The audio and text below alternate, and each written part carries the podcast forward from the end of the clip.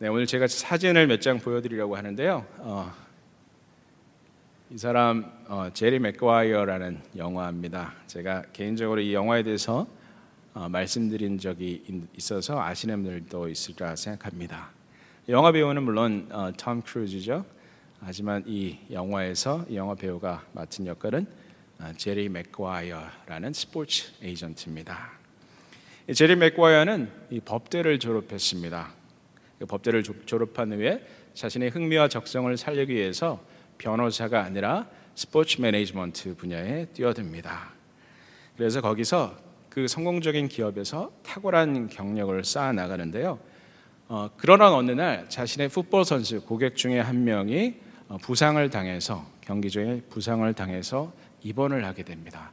그래서 병원에 찾아가서 병문안을 하게 되는데 그때 그 부상당한 선수의 아들이 제리 맥과이어에게 부탁을 합니다. 아저씨, 우리 아빠 제발 그만하게 좀 말려주세요. 아빠가 계속 다치고 쓰러지고 하니까 아들이 너무 걱정이 돼서 그렇게 이야기를 했죠. 하지만 제리 맥과이어는 그냥 이렇게 아무 정말 진지하게 생각하지 않고 이렇게 가볍게 대답을 했습니다. 아니야, 너희 아빠는 탱크처럼 강하단다. 걱정하지 마. 아빠는 돈을 더 벌고 싶었겠죠. 그리고 제리는 고객을 잃고 싶지 않았을 것입니다. 하지만 그런 제리를 바라보던 이 아들은 결코 마음이 편치 않았습니다. 그래서 이 떠나가는 제리를 보면서 손가락질을 합니다. 미국 애들이 손가락질을 어떻게 하는지 아시죠? 근데 그 모습을 보고 제리가 너무 충격을 받았습니다. 그래서 그날 밤에 돌아, 집에 돌아가서 아무것도 하지 못하고 온몸에서 열이 나는 것을 경험합니다. 그러다가 뭔가 정말 자기의 마음을 정말 세게 때리는 그런 경험을 하게 되는데 그때 이 사람이 마음을 고쳐먹고 지금까지 살아왔던 방식을 완전히 바꿔서 이제는 새로운 모습으로 이 일을 해야 되겠다라는 결심을 하게 돼요. 그래서 그날 밤에 잠을 전혀 자지 못하고 밤새 회사에 제출할 제안서를 작성을 합니다. 그래서 그 제안서를 직원의 숫자만큼, 자기가 다니던 회사의 직원의 숫자만큼 프린트를 해서 모든 직원들의 우편함에 넣어놓습니다. 자, 아침에 제리가 출근하니까 모든 사람들이 박수를 치면서 제리가 한 일을 축하해 줍니다. 하지만 뒤로는 서로 속삭이는 것이 제리가 얼마나 버틸 수 있을까? 아마 내일쯤 잘릴 거야. 이렇게 얘기하는 것이었습니다. 정말 실제로 제리 맥과이어는 그날 바로 해고를 당했습니다. 그리고 제리 맥과이어가 가져갈 수 있었던 것은 여기 있는 물고기 한 마리, 그리고 어, 자신을 따라 나온 여직원 한 명. 다음 사진이죠. 이 누군지 아세요? 르네 잘리거, 이 케이리 출신입니다. 이 동네에서 자란 여배우인데 아주 세계적인 배우죠. 그리고 어, 자기에게 남은 고객은 딱 한 명, 이 흑인 풋볼 선수밖에 없었습니다. 자, 당연히 이 사람 제리 맥과이어는 많은 두려움을 갖게 되었죠. 모든 것을 다 잃어버릴 것 같은 그런 두려움을 갖게 되었습니다. 알 수 없는 미래에 대해서 갖게 된 그런 두려움이었죠. 어, 저는 인생을 새롭게 출발하기로 결심하던 어, 제 나이 서른 살 때 이 영화를 처음 보고 얼마나 감동을 받았는지 모릅니다. 제가 새로운 출발을 준비하고 있었기 때문에 더 그랬던 것 같은데요. 이 영화를 보고 정말 마음에 큰 감동을 받고 용기를 얻었습니다. 그리고 나서 그로부터 십이 년이 지난 후, 그러면 제 나이가 딱 나와버리는데 지금 또 어, 그때와 비슷한 경험을 합니다. 그래서 저는 모든 것을 포기하고 새롭게 시작하는 그 순간을 어, 제리 맥과이어 모먼트다 이렇게 부르곤 합니다. 그래서 저는 십이 년 전에 그리고 또 지금 이 제리 맥과이어 모먼트를 지나고 있습니다. 어떻게 보면 어, 꿈꾸었기 때문에 갖게 되는 그런 불안을, 이 제리 맥과이어가 가졌던 그 불안을 저도 갖게 된 것이죠. 어, 지난주에 꿈에 대해서 말씀드렸습니다만, 꿈을 꾼다는 것은 이 현실을, 현실의 상황을 뛰어넘는 그런 비전을 갖게 되는 것을 의미하고요. 또 그 비전을 향해서 나아가다 보면 현실의 안정을 깨뜨릴 수밖에 없는 그런 상황에 처하게 됩니다. 소위 Equilibrium, 한번 말씀해 보세요. Equilibrium, Equilibrium, Equilibrium, Equal, 평형평하다는 뜻이죠. Brium은 물이 잔잔한 상태를 Brium이라고 합니다. Equilibrium, 평형상태가 깨어지는 것이죠. 이 평형상태가 깨어지면 당연히 우리는 불안할 수밖에 없습니다. 그래서 이 꿈을 가진 사람이 늘 염두에 두어야 되는 이슈가 뭐냐면 바로 두려움과 불안의 문제인 것입니다. 꿈을 추구한다는 것은 안정이 깨어지는 것, 불안정이 오게 된다는 것이고요. 그래서 꿈을 가진 사람들의 삶을 이야기할 때는 우리는 또한 그들이 겪어야 했던 걱정과 두려움의 문제를 함께 생각해 봐야 되는 것입니다. 여러분들 성경에서 꿈꾸는 사람 하면 누가 생각나세요? 꿈꾸는 사람 요셉 아시죠? 요셉 꿈꾸다가 어떻게 됐어요? 종으로 팔려가서 나중에 감옥까지 갑니다. 지금이야 감옥 참 좋아요. 먹을 것도 있고 옷도 잘 주고 물론 감옥 가는 건 누구나 다 정말 겁나는 일이지만 옛날의 감옥에 비하면 너무너무 좋은 환경입니다. 여기 텍사스 감옥이 가끔 에어컨이 안 돼서 좀 죄수들이 힘든 거 아시죠? 막 백십 도 이렇게 올라간대요. 그런데 에어컨이 없는 감옥들이 있어요. 근데 텍사스가 조금 보수적이라서 죄수들한테 돈 쓰는 게 싫은 거죠. 아, 근데 죄수가 지금도 물론 두려운 일이지만 옛날에는 상상할 수 없는 그런 열악한 상황 속에서 살아야 했습니다. 이 꿈꾸던 사람 요셉 종으로 팔려가더니 죄수까지 됐습니다.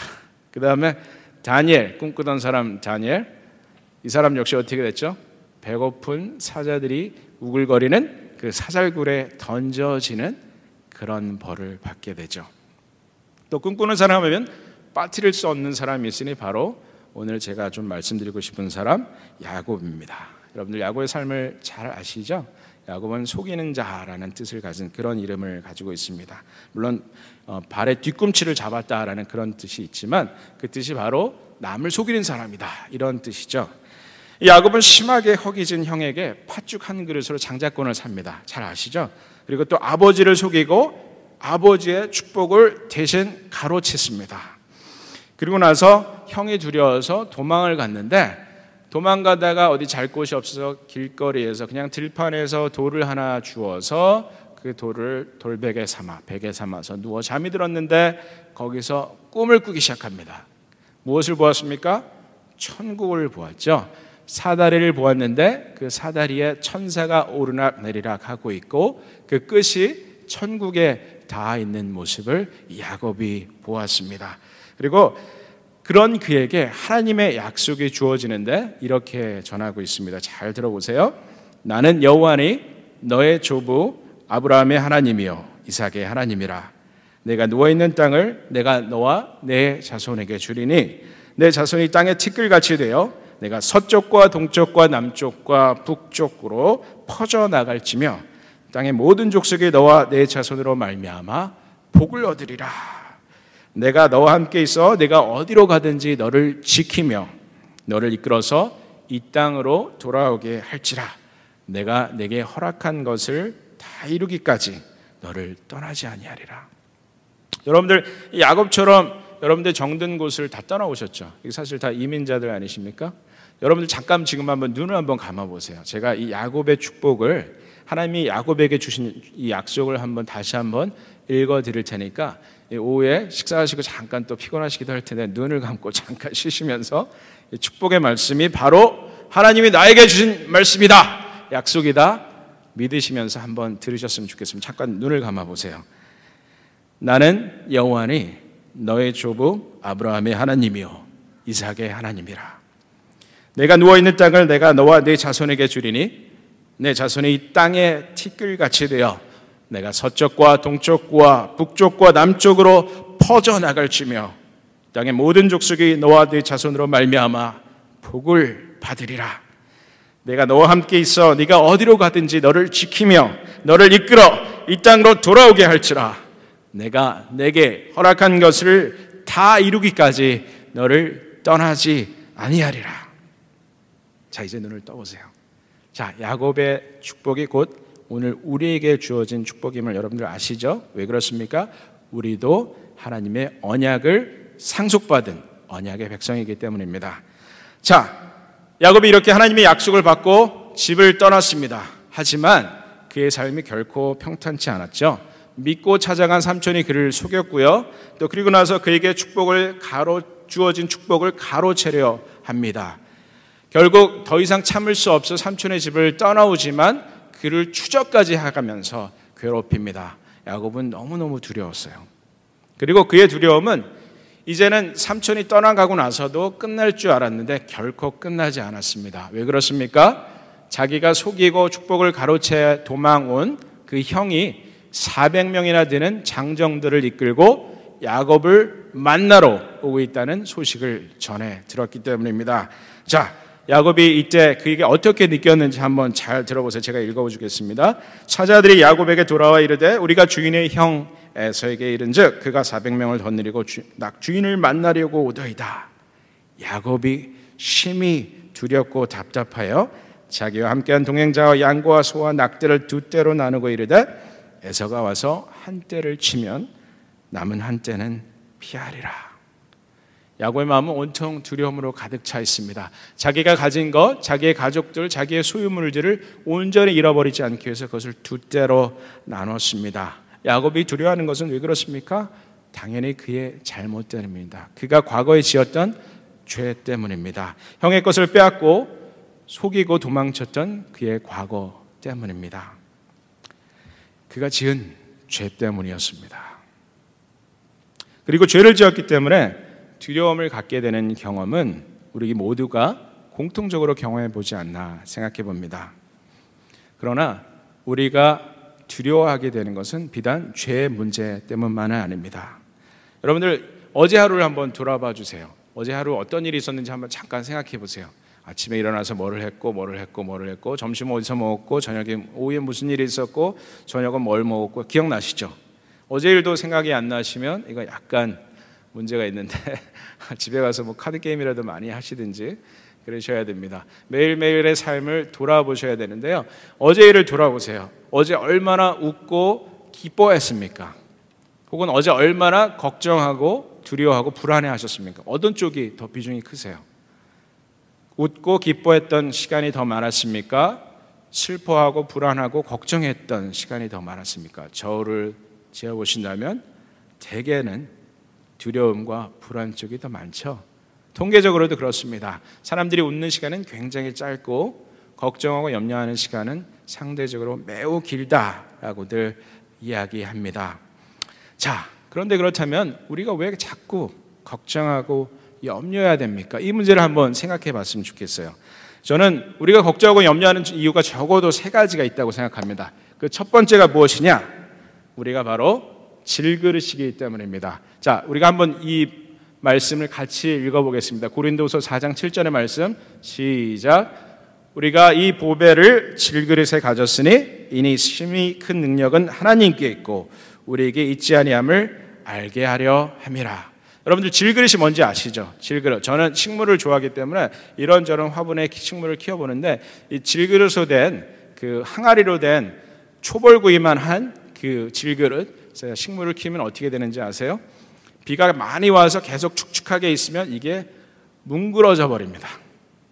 그러다가 겨울이 되면요. 제가 보스턴에 살 때 질그릇으로 된 화분이 많이 있었는데 여기에 물이 담아져 있는데 그 전날 비가 와서 물이 젖어 있는데 그 다음날 추워져서 얼음이 얼면 이 질그릇은 그냥 깨져버려요. 그 물이 팽창하면서 깨져버리는 것이죠. 날씨에 아주 민감해요. 우리 여러분들, 어, 여러분들 몸 같지 않으세요? 날씨가 좀 습하면 관절이 아프고 좀 건조하면 피부가 안 좋고 뭐 그렇지 않습니까? 우리 몸이 질그릇 같지 않습니까? 이래도 걱정 저래도 걱정. 옛날 어떤 할머니에게 두 아들이 있었는데 한 아들은 무슨 장사? 남학신 장사, 우산 장사요?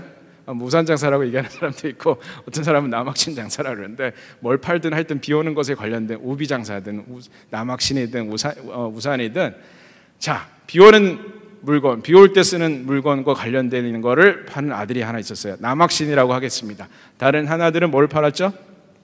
집신을 팔았습니다. 예, 하나들은 남학신, 하나들은 집신을 파니까 비가 오면 집신 파는 아들 걱정, 날이 맑으면 남학신 파는 아들 걱정. 사람은 이렇게 이래도 걱정 저래도 걱정. 왜요? 우리가 질그릇이기 때문에. 우리는 그렇게 연약한 존재임을 기억해야 한다는 것이죠. 그렇게 보면 우리가 걱정하는 이 문제들이 다 피할 수 없는 것이냐, 우리는 약하니까 걱정할 수밖에 없다라고 이야기해야 되는 것이냐 한번 생각해 볼 여지가 있죠. 근데 저는 그게 그렇지 않다라고 말씀드리고 싶어요. 우리가 걱정하는 이유 두 번째, 자족함이 없기 때문이다. 자, 이 자족함이 없기 때문이다. 마태복음 육 장 삼십일 절의 말씀 함께 읽어보겠습니다. 시작. 그러므로 염려하여 이르기를 무엇을 먹을까, 무엇을 마실까, 무엇을 입을까 하지 말라. 자, 예수님께서 우리에게 주신 명령이에요. 무엇을 먹을까, 입을까, 또 무엇을 마실까 걱정하지 말라. 사실 우리는 매일매일 먹어야 하고 매일매일 입어야 합니다. 매일매일 또 돈을 사용해야 돼요. 기름 그날 안 넣을 수도 있지만 차 운전하는 것 자체가 여러분들 돈을 쓴 겁니다. 에어컨 트는 거 돈을 쓴 겁니다. 매일 먹을 것이 있어야 되고 또 먹을 것을 내일을 위해서 쌓아두기도 해야 합니다. 한국에는 그런 분들 잘 없는 것 같은데요. 미국에는 이 preppers라는 사람들이 있습니다. prepper, prepper 뭐 하는 사람? 준비하는 사람. 뭘 준비해요? 재앙의 날을 준비하는 사람. 어, 저희 기독교 근본주의자들 중에 이런 사람들이 특히 많아요. 재앙이 언제 올지 모르니까 이 재앙을 위해서 준비해야 되는데, 준비하는 수준이 우리처럼 그냥 뭐 폭풍 오면 며칠 먹을 수 있게 라면하고 통조림하고 물 좀 사놓자 이런 수준이 아니에요. 집에 창고 건물이 따로 있어요. 그래서 거기다가 매달 설탕, 그다음에 기름, 음료수, 술, 그다음 밀가루, 통조림, 끝까지 통조림 이런 것들을 조그만 그로서리 스토어만큼 쌓아둡니다. 경우에 따라서는 더 심한 경우도 있고, 이 사람들이 돈을 쓰는 수준이 이런 물건, 그로서리를 쌓아두는 데 쓰는 돈이 자기 월급의 오십 퍼센트 이렇게 돼요. 이 사람들 프레퍼라고 합니다. 이 사람들 죽으면 이 많은 물건 어떻게 될지 모르겠습니다. 얼마 전에 한국에서 어떤 분이 돌아가셨는데 이분이 쌓아놓은 물건을 치우는데 트럭이 수십 대가 필요했다고 그래요. 근데 그분은 별로 좋지 않은 물건을 많이 쌓아둔 것 같아요. 다 쓰레기였죠. 사실 미국 사람들도 그런 사람이 있는 거 아시죠? 방에 들어가면 자기가 눕는 자리 외에는 발 디딜 데가 없는 사람들이 있어요. 이렇게 쌓여있습니다. 옷이면 옷, 책이면 책, 그릇이면 그릇, 그렇게 쌓아놓고 사는데 그걸 언제 쓰겠다고 그러는지 모르겠습니다. 하지만 제가 아이들에게 아까 말씀 얘기하는 거 보셨지만 동물은 그렇지가 않습니다. 여러분들 예를 들어서 사자가 냉장고에 있습니까? 사자한테 냉장고가 있습니까? 사자는 그날 먹을 거 그날 잡아서 먹고 배부르면 그만. 보통 일주일에 한 번 정도 사냥을 하는 것 같아요. 그래서 사자가 사냥을 하고 나면, 그리고 사자들은 보통 아시죠? 이렇게 약하고 병든 동물들을 주로 잡아먹습니다. 그렇기 때문에 사자의 존재 자체가 그 잡아먹히는 동물들의 생존에 도움이 되죠. 왜? 약한 종자들이 사라지니까. 사실은 거기가 유제닉스 지난번에 한번 말씀드린 적이 있는데 종자 개량이 되는 그런 기회이기도 합니다. 어쨌든 사자는 일주일에 한 번 잡아먹고 잡아먹고 나면 다른 동물들이 걱정하지 않아요. 아, 저놈 이제 배부를 테니까 일주일은 걱정 없다. 자, 그래서 다른 동물들도 두려움 없이 적어도 일주일은 살 수 있게 되는 것이죠. 근데 사자가 사람처럼 냉장고에 쌓아놓는다, 아니면 사람처럼 재미로 사냥한다, 자연이 어떻게 되겠습니까? 모든 동물들이 죽임을 당하고 나중에는 결국 사자도 먹을 것이 없어지겠죠. 근데 그런 사자 같은 모습이 우리 인간에게 없어요. 정말 우리는 이 사자만도 못한 것이, 이천십 년에 불과 칠 년 전에는요 세계에서 제일 부자 사십삼 명의 재산을 합치면 제일 가난한 사람 세계 인구의 반. 지금 세계 인구가 몇 명인지 아시는 분? 아시는 분? 크게 한번 말씀해 주세요. 예, 칠십오억, 칠십오억에 칠 점 오 빌lion people on this earth.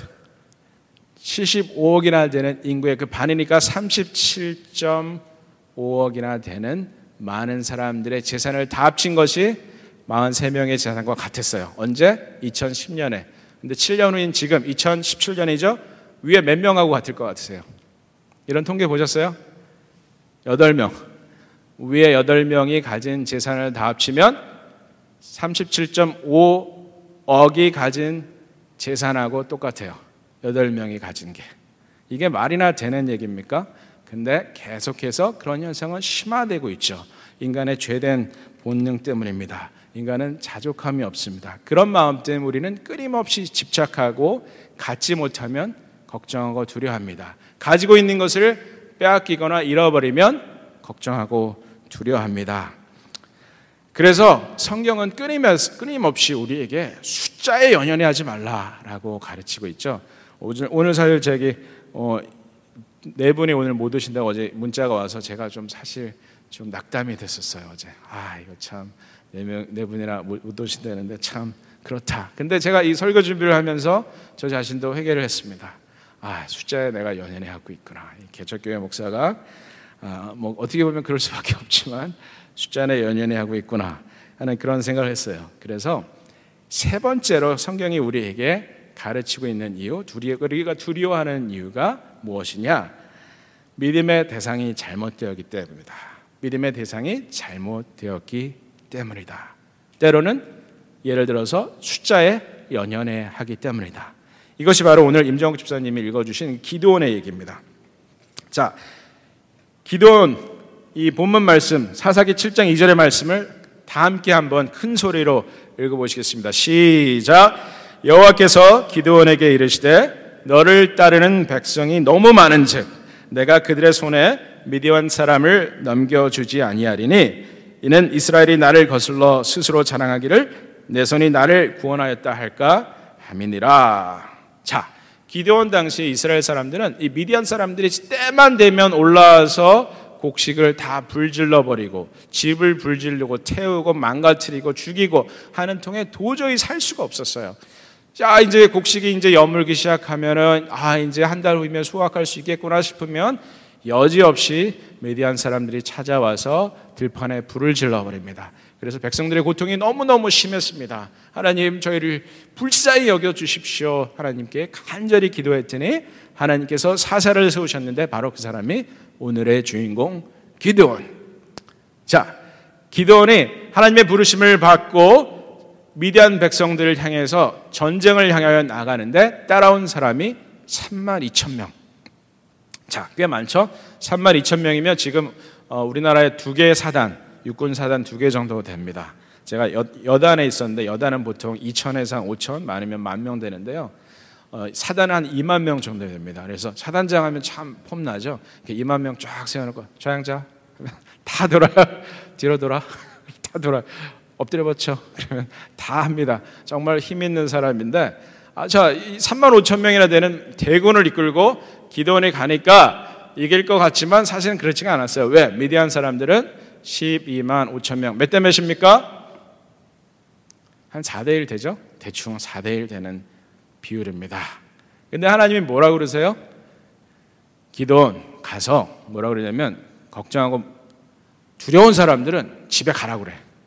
그래서 기드온이 가서 그대로 전했더니 삼만 이천 명 중에 이만 이천 명이 지배하고 만 명이 남았습니다. 자, 이제 십이만 오천 대 만 명, 십이 대 일, 십이 점 오 대 일의 비율이 되었습니다. 근데 하나님이 뭐라고 그러십니까? 여전히 숫자가 많다.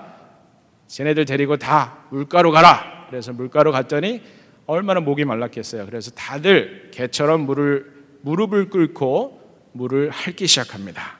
그런데 그 중에서 딱 삼백, 삼백이라는 영어도 있는데 삼백 명이 손을 이렇게 물을 들어서 입으로 가져가서 정말 품위 있게 마시는 것이었습니다. 그래서 저는 아, 이 전쟁에 나가려면 물도 품위 있게 마셔야 되는구나.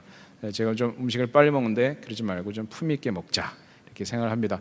품위 있게 마시는 사람들 삼백 명만 남기고 다 집으로 보내라. 자, 십이만 오천 대 삼백 명 몇 대 몇입니까? 계산 하실 수 있으세요? 그냥 헷갈리니까 십이만이라고 하세요. 십이만 대 삼백 몇 대 몇이에요? 자, 우리 아 우리 역시 임정욱 교수님이 전기과 교수님이라 이공계 고통 어, 교수님이라 역시 계산이 빠르십니다. 돈 계산도 좀 잘하셔야 되는데 돈도 많이 버시고 그죠? 사백 대 일 맞습니다. 대충 사백 대 일이나 되는 엄청나게 많은 상대를 향해서 싸워야 되게 됐습니다. 말도 안 되는 싸움이죠. 이건 뭐 저기 뭐 이를테면 헬리콥터하고 뭐 사람하고 싸움이 이렇게 싸울 수 있을지 모르죠. 옛날에 육이오 때, 오늘 육이오인 거 아시죠? 육이오, 육이오요. 육이오 때 이 우리나라 보병이 아무리 많아도 탱크 한 대 지나가면 어떻게 할 수가 없었어요. 아시죠? 그래가지고 뭐 목숨 걸고 뛰어들어서 어, 탱크의 체인에다가 수류탄을 들고 가서 육신을 불사르며 이 탱크를 막았다. 뭐 이런 얘기 아시죠? 그래서 제가 군대 있을 때 탱크 부대에 있었는데 탱크 타면 진짜 일단 승차감 좋고요. 벤츠보다 훨씬 좋고요. 제가 전에 말씀드린 적이 있었던 것 같은데 너무너무 그 안이 편안해요. 그 안에 타보시면 딱 다섯 명은 탈 수 있어요. 근데 아무리 험한 지형을 가도 별로 이렇게 이렇게 막 흔들리지가 않아요. 아무리 좋은 차도 막 돌자가 돌, 돌밭길 가면 흔들리지 않습니까? 근데 탱크는 그렇지가 않아요. 정말 정말 튼튼하고 강력합니다. 근데 이 탱크도 헬리콥터 앞에 있으면 꼼짝을 못하죠. 헬리콥터 한 대가 탱크 열두 대를 동시에 상대할 수 있다고 그래요. 코브라 헬기 같은 거. 자, 어쨌든 말도 안 되는 상황입니다. 이건 뭐 헬기랑 사람이랑 싸우면 모르겠는데 그게 아니고 사람 대 사람으로 사백 대 일인데 하나님이 가라 그러면서 하시는 말씀이 너희를 구원하는 건 네 손이 아니고 내 손이다 라고 말씀하시는 거예요. 오늘 혹시 본문 말씀 우리 임 집사님이 두 군데 읽어주셨는데 그 두 본문에 공통적으로 들어있는 단어가 뭔지 혹시 보셨는지 모르겠어요. 뭔지 아세요? 뭔지 아시는 분? 아, 지금 찾으시고 계십니다. 우리 임 교수님 찾으셨습니까? 손입니다. 예, 어, 우리 전 집사님이 역시 찾으셨습니다. 임 교수님 숫자에만 밝으시군요. 자, 손입니다. 손. 내 손이냐, 네 손이냐? 내 손이 약손이냐, 네 손이 약손이냐? 이 얘기하시는 거죠. 내 손을 믿을 것인가, 네 손을 믿을 것인가? 그 얘기를 하십니다. 하나님의 손을 기대하라고 하십니다. 사람의 손이 아니라 하나님의 손을 기대하라. 너의 손이 아니라 나의 손을 기대하고 기도하라 라고 가르치시는 것입니다. 자, 그래서 두려움의 세 가지 이유가 있다고 했습니다. 우리가 질그레치기 때문이다, 자족하지 못하기 때문이다, 그리고 우리가 잘못된 것을 믿기 때문이다, 믿음의 대상이 잘못되었기 때문이다 라고 세 가지 말씀드렸는데요. 그렇다면 이 두려움들을 어떻게 해결할 것인가, 이 해결 방법 세 가지를 말씀드릴 테니까 잘 들여보십시오. 자, 이 제리 맥가이어 얘기로 제가 오늘 설교를 시작했는데 제리 맥가이어는 사실 뭐 나중에 잘 됐습니다. 뭐 그 혼자 남아있던 고객 한 명 흑인 풋볼 선수가 너무너무 잘했어요. 경기를 너무너무 멋지게 하고 그래서 일약 스타가 됐어요. 그래서 그 사람의 매니저가 누군가 하고 사람들이 궁금해하다가 제리 맥가이어니까 다른 선수들이 막 찾아와서 야, 제리, 너 내 매니저도 해줄래? 막 이러면서 막 고객이 많아지는 그런 뉘앙스를 풍기면서 딱 영화가 끝나요. 제리 맥가이어 굉장히 성공했을 것 같아요. 만약에 그게 실제의 인생이었다면. 근데 제가 지금 말씀드리는 것은 제리 맥가이어처럼 모험을 하고 열심히 노력하고 힘들어도 참고 이기면 언젠가는 성공할 것이다, 이런 얘기가 아니에요. 그런 얘기 드리려고 말씀 읽은 거 아닙니다. 우리는 두려워하는 우리, 우리들에게 하나님께서 어떻게 말씀하고 계신지를 분명히 알아야 합니다. 그리고 그것을 배우고 실천해야 하는 것입니다. 자, 그럼 우리가 어떻게 두려움을 극복할 것인가? 자, 첫째, 우리는 하나님의 약속을 놓고 기도해야 합니다. 아까 여러분들 야곱의 이야기를 보셨지만 형이 사백 명을 이끌고 나오자 야곱은 큰 두려움에 빠지죠. 그때 야곱이 하나님 앞에 드린 기도를 한번 보세요. 자, 조금 길지만 함께 큰 소리로 한번 읽어보시겠습니다. 시작. 야곱이 또 이르되 내 조부 아브라함의 하나님, 내 아버지 이삭의 하나님 여호와여, 주께서 전에 내게 명하시기를 내 고향 내 족속에게로 돌아가라, 내가 내게 은혜를 베풀리라 하셨나이다. 나는 주께서 주의 종에게 베푸신 모든 은총과 모든 진실하심을 조금도 감당할 수 없사오나 내가 내 지팡이만 가지고 이 요단을 건넜더니 지금은 두 때나 이루었나이다. 내가 주께 간구하오니 내 형의 손에서, 에서의 손에서 나를 건져내시옵소서. 내가 그를 두려워함은 그가 와서 나와 내 처자들을 칠까 겁이 나기 때문이니이다. 주께서 말씀하시기를 내가 반드시 내게 은혜를 베풀어 내 씨로 바다에 셀 수 없는 모래와 같이 많게 하리라 하셨나이다. 자, 야곱은 약속을 붙들고 기도했습니다. 하나님, 당신이 저에게 이렇게 약속하지 않으셨습니까? God, you promised me this. Remember this and keep your promise and do as you said. 약속의 근거에서 기도한 것이죠. 그런데 이렇게 말씀드리면 어? 저는 하나님으로부터 받은 약속이 없는데요. 여러분들 약속 받은 거 있으세요? 우리 정명수 집사님 어떤 약속을 받으셨습니까? 많은 약속을 받으셨죠. 특히 내 아이의 약속을 분명하게 받으셨잖아요. 그렇죠? 자, 우리는 때로 특별한 영적인 경험이 없으면 약속을 받지 않은 사람인 것처럼 생각하기 쉽습니다. 그러나 아까 말씀드린 것처럼 우리는 언약 백성이에요. 그게 무슨 말이냐? 아브라함과 이삭과 야곱으로 내려오는 그 언약의 계열이 우리에게도 이어지고 있다라는 것이죠. 그래서 성경에 있는 모든 약속, 축복의 약속이 바로 나에게 주어진 약속이다라고 믿으시면 되는 겁니다. 아멘. 네, 여러분에게 주어진 약속, 아브라함에게 주신 약속이 나에게 주신 약속이다. 이삭에게 주신 약속이 나에게 주신 약속이다. 야곱에게 주신 약속이 나에게 주신 약속이다. 야곱, 요셉에게 주신 약속이 나에게 주신 약속이다라고 믿으시면 되는 거예요. 그리고 걱정과 두려움이 있을 때 그 약속을 의지하고 기도하십시오. 그러면 하나님도 꼼짝 못 하시는 겁니다. 여러분의 기도를 들을 수밖에 없다라는 것. 약속에 의지한 기도 정말 중요합니다. 자, 두 번째는 승리를 선포하면서 하나님을 찬양하자.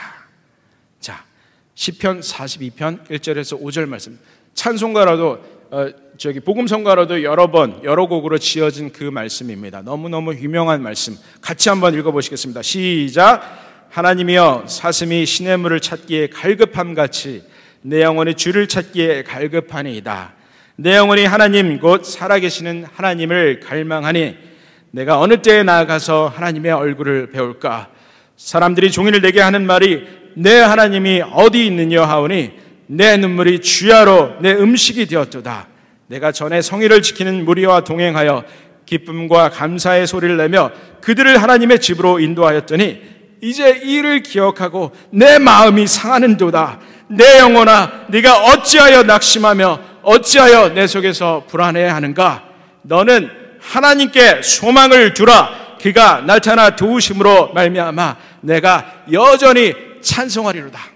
자, 여러분들, 여자들이 제일 싫어하는 얘기가 군대 얘기지만 군대 얘기를 한 번만 더 하자면, 군대에서 지상 낙하 훈련, 일명 막타 훈련을 해보신 분 손들어 주세요. 막타 훈련 저밖에 없습니까? 아, 참 안타깝네. 자, 그래서 제가 뭐 좀 거짓말을 섞어도 아무도 알아, 모르시겠군요.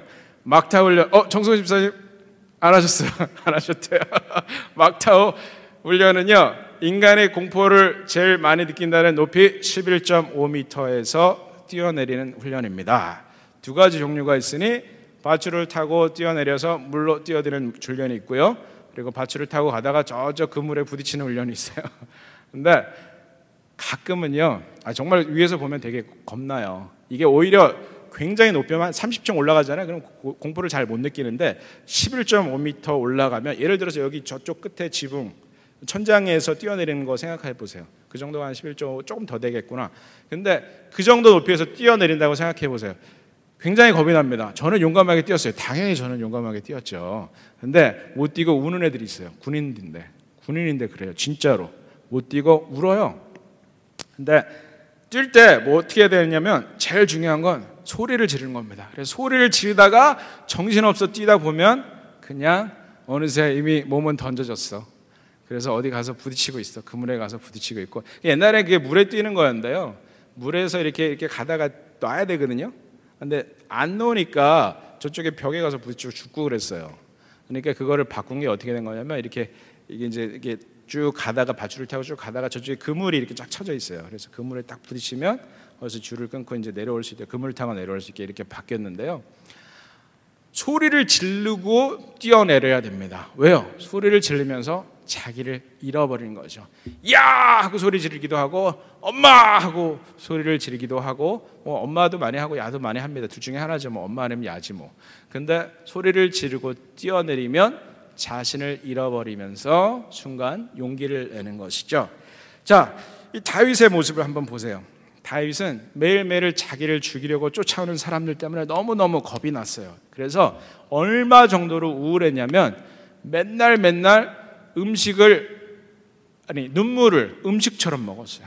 눈물이 맨날 맨날 흐르는 거죠. 그래서 그것이 입으로 계속 들어가니 어? 물을 마시듯 음식을 먹듯 눈물을 주야로 삼켰다, 이렇게 표현하고 있습니다. 그런데 중요한 것은 다윗은 거기서 그치지 않아요. 여기서 뭐라고 합니까? 내 영혼아, 네가 어찌하여 낙심하며 어찌하여 내 속에서 불안해하고는 거. 여러분들, 불안해야 될 이유가 많이 있으시죠. 경제적인 문제, 사회적인 문제, 뭐 관계의 문제, 불안해야 될 요소가 굉장히 많아요. 다윗만큼 불안하십니까? 죽음의 공포 앞에 있으십니까? 그 정도는 아니겠죠. 그런데 다윗이 어떻게 했는지를 보십시오. 자기 영혼을, 자기 자신의 영혼을 불러 일깨우면서 그만 낙심하고, 그만 슬퍼하고, 그만 우울해하고, 이제는 하나님을 찬양하라, 이렇게 이야기하고 있습니다. 저도 지난 주일에 지난 주간에 되게 우울한 일이 하나 있었는데, 그 일을 딱 듣고 나서 이렇게 외쳤습니다. 나는 하나님을 찬양하겠다. Nothing can preclude me. Nothing can stop me. The joy that I have in Christ. 내가 주 안에서 갖고 있는 그 기쁨을 빼앗을 것은 아무것도 없다. 선포했더니 마음이 밝아지는 것을 느꼈습니다. 그리고 찬양했습니다. 여러분들, 우울이 찾아올 때, 슬픔이 찾아올 때, 근심이 되고 걱정이 될 때 선포하셔야 됩니다. 그것을 끊고 선포하셔야 됩니다. 자, 이런 다윗의 모습을 오늘 기억했으면 좋겠습니다. 마지막으로 이 두려움이 찾아올 때 어떻게 할 것인가, 세 번째 말씀드리고 말씀을 마치겠습니다. 이사야서 사십일 장 십 절, 오늘 두 번째 본문 말씀입니다. 시작. 두려워하지 말라, 내가 너와 함께함이라. 놀라지 말라, 나는 내 하나님이 됨이라. 내가 너를 굳세게 하리라. 참으로 너를 도와주리라. 참으로 나의 의로운 오른손으로 너를 붙들리라. 여러분들, 물에 빠져서 죽을 뻔한 적이 있으신 분 손 들어보세요. 어, 몇 살 때 그러셨어요, 집사님? 삼 학년 때요? 네, 초등학교 삼 학년 때. 깊은 물이셨나요? 네. 아, 몸이 갑자기 쑥 들어가서 굉장히, 근데 누군가 구해주셨나요? 네. 그래서 그분에 대한 강렬한 인상이 있으시겠네요, 구해주신 분. 네. 아, 친구였어요? 팔이 긴 친구였나 보다. 네, 저도 그런 적이 있어요. 저는 다섯 살 때 이렇게 시냇물을 건너가는데, 저는 깊은 데가 아니었어요. 그냥 물살만 좀 세른 데였어요. 시냇물을 건너가는데 넘어져서 너무너무 겁이 나는데 막 물을 먹고 있어서 누워가지고 깊지도 않은데, 그래서 울고 있었더니 어떤 아저씨가 갑자기 다가오더니 저를 번쩍 들어서 물가 밖에다가 탁 내려주고 갔습니다. 그 아저씨가 누군지는 모르겠지만 저는 그분에게 너무너무 고맙습니다. 그분의 강한 손이 저를, 울고 있는 저를, 물에 빠진 저를 끌어올려서 안전한 곳에 놓아주고 갔습니다. 자, 그것이 바로 하나님의 손이다. 여러분들, 저는 그 경험 때문인지 제가 두렵고 어려운 일을 당할 때 나에게 그런 손이 있다라는 것을 기억하게 됩니다. 여러분들, 그 손을 경험하셨습니까? 그리고 그 손을 기대하고 계십니까? 사랑하는 그랜레이크스 한인장로교회 성도 여러분, 굉장히 많은 두려운 일들이 우리 안에, 우리의 삶 속에 자꾸만 찾아오는 것을 부정할 수 없으실 것입니다. 여러 가지 이유가 있죠. 우리가 약하기 때문이기도 하고, 자족하지 못하기 때문이기도 하고, 하나님이 아닌 다른 것을 의존하기 때문이기도 한데, 어쨌든 중요한 것은 우리는 끊임없이 두려움에 휩싸이는 연약한 존재임을 우리는 고백하지 않을 수 없습니다. 그래서 여러분에게 오늘 드리는 도전, 세 가지 기억하십시오. 하나님께서 주신 약속, 아브라함과 이삭과 야곱에게 주신 약속이 바로 나에게 주신 약속임을 믿고, 그 약속을 놓고 하나님께 기도하셔야 됩니다. 하나님이 약속하셨으니 저에게 그대로 이루어 주십시오라고 하나님의 약속을 붙들고 기도하셔야 됩니다. 그리고 승리를 선포하며 하나님을 찬양하는 것, 그러면서 하나님의 손을, 그 강한 손을 기대하는 것. 사실 저는 어, 어떤 문제를 해결하고 싶어서 어, 사람들을 찾아가서 이야기한 적이 있습니다. 어, 정말 힘이 있을 것 같은 분 두 분을 찾아가서 얘기했는데, 한 삼 년 된 일입니다. 아무도 도움 주지 않았어요. 제가 말씀드린 분들 도움이 전혀 되지 않았습니다. 오히려 그것이 저에게 해로운 일이 되었습니다. 오히려 그것이 저의 약점을 잡히는 일이 되어버렸습니다. 하나님의 손이 아닌 사람의 손을 의지했기 때문이죠. 정말 우리가 늘 끊임없이 갈등하고 고민하는 문제가 이거 아니겠습니까? 내가 이런 문제가 있는데 이 사람에게 도움을 요청해볼까? 저 사람에게 도움을 요청해볼까? 하지만 하나님은 끊임없이 뭐라고 그러십니까? 이집트, 상한갈 때 같은 이집트를 의지하지 말라. 바벨론을 의지하지 말라. 그들의 돈과 그들의 군사력을 의지하지 말고 내 손만 의지해라, 이렇게 말씀하시는 것을 기억하십시오. 여러분들, 여러분들이 하는 많은 걱정, 그 걱정들의 대부분은 사실 과거에 있었던 일들 때문일 거고, 혹은 앞으로 일어날 일, 즉 아직 일어나지도 않은 일 때문에 하는 걱정들이 많으시죠? 여러분들 지금 내가 지금 당하고 있는 일 때문에 걱정하는 분들 얼마나 되십니까? 사실 우리의 걱정의 대부분은 과거에 있었던 일 혹은 앞으로 일어날지도 모르는 그런 일들 때문에 하는 걱정들이 많을 것입니다. 그래서 지나간 버린 일, 앞에 아직 다가오지도 않은 그런 일들 때문에 하는 걱정들 다 내려놓으시고 하나님의 역사하심을 바라보고 하나님을 기대하며 살아가는 우리들이 되어야 되겠습니다.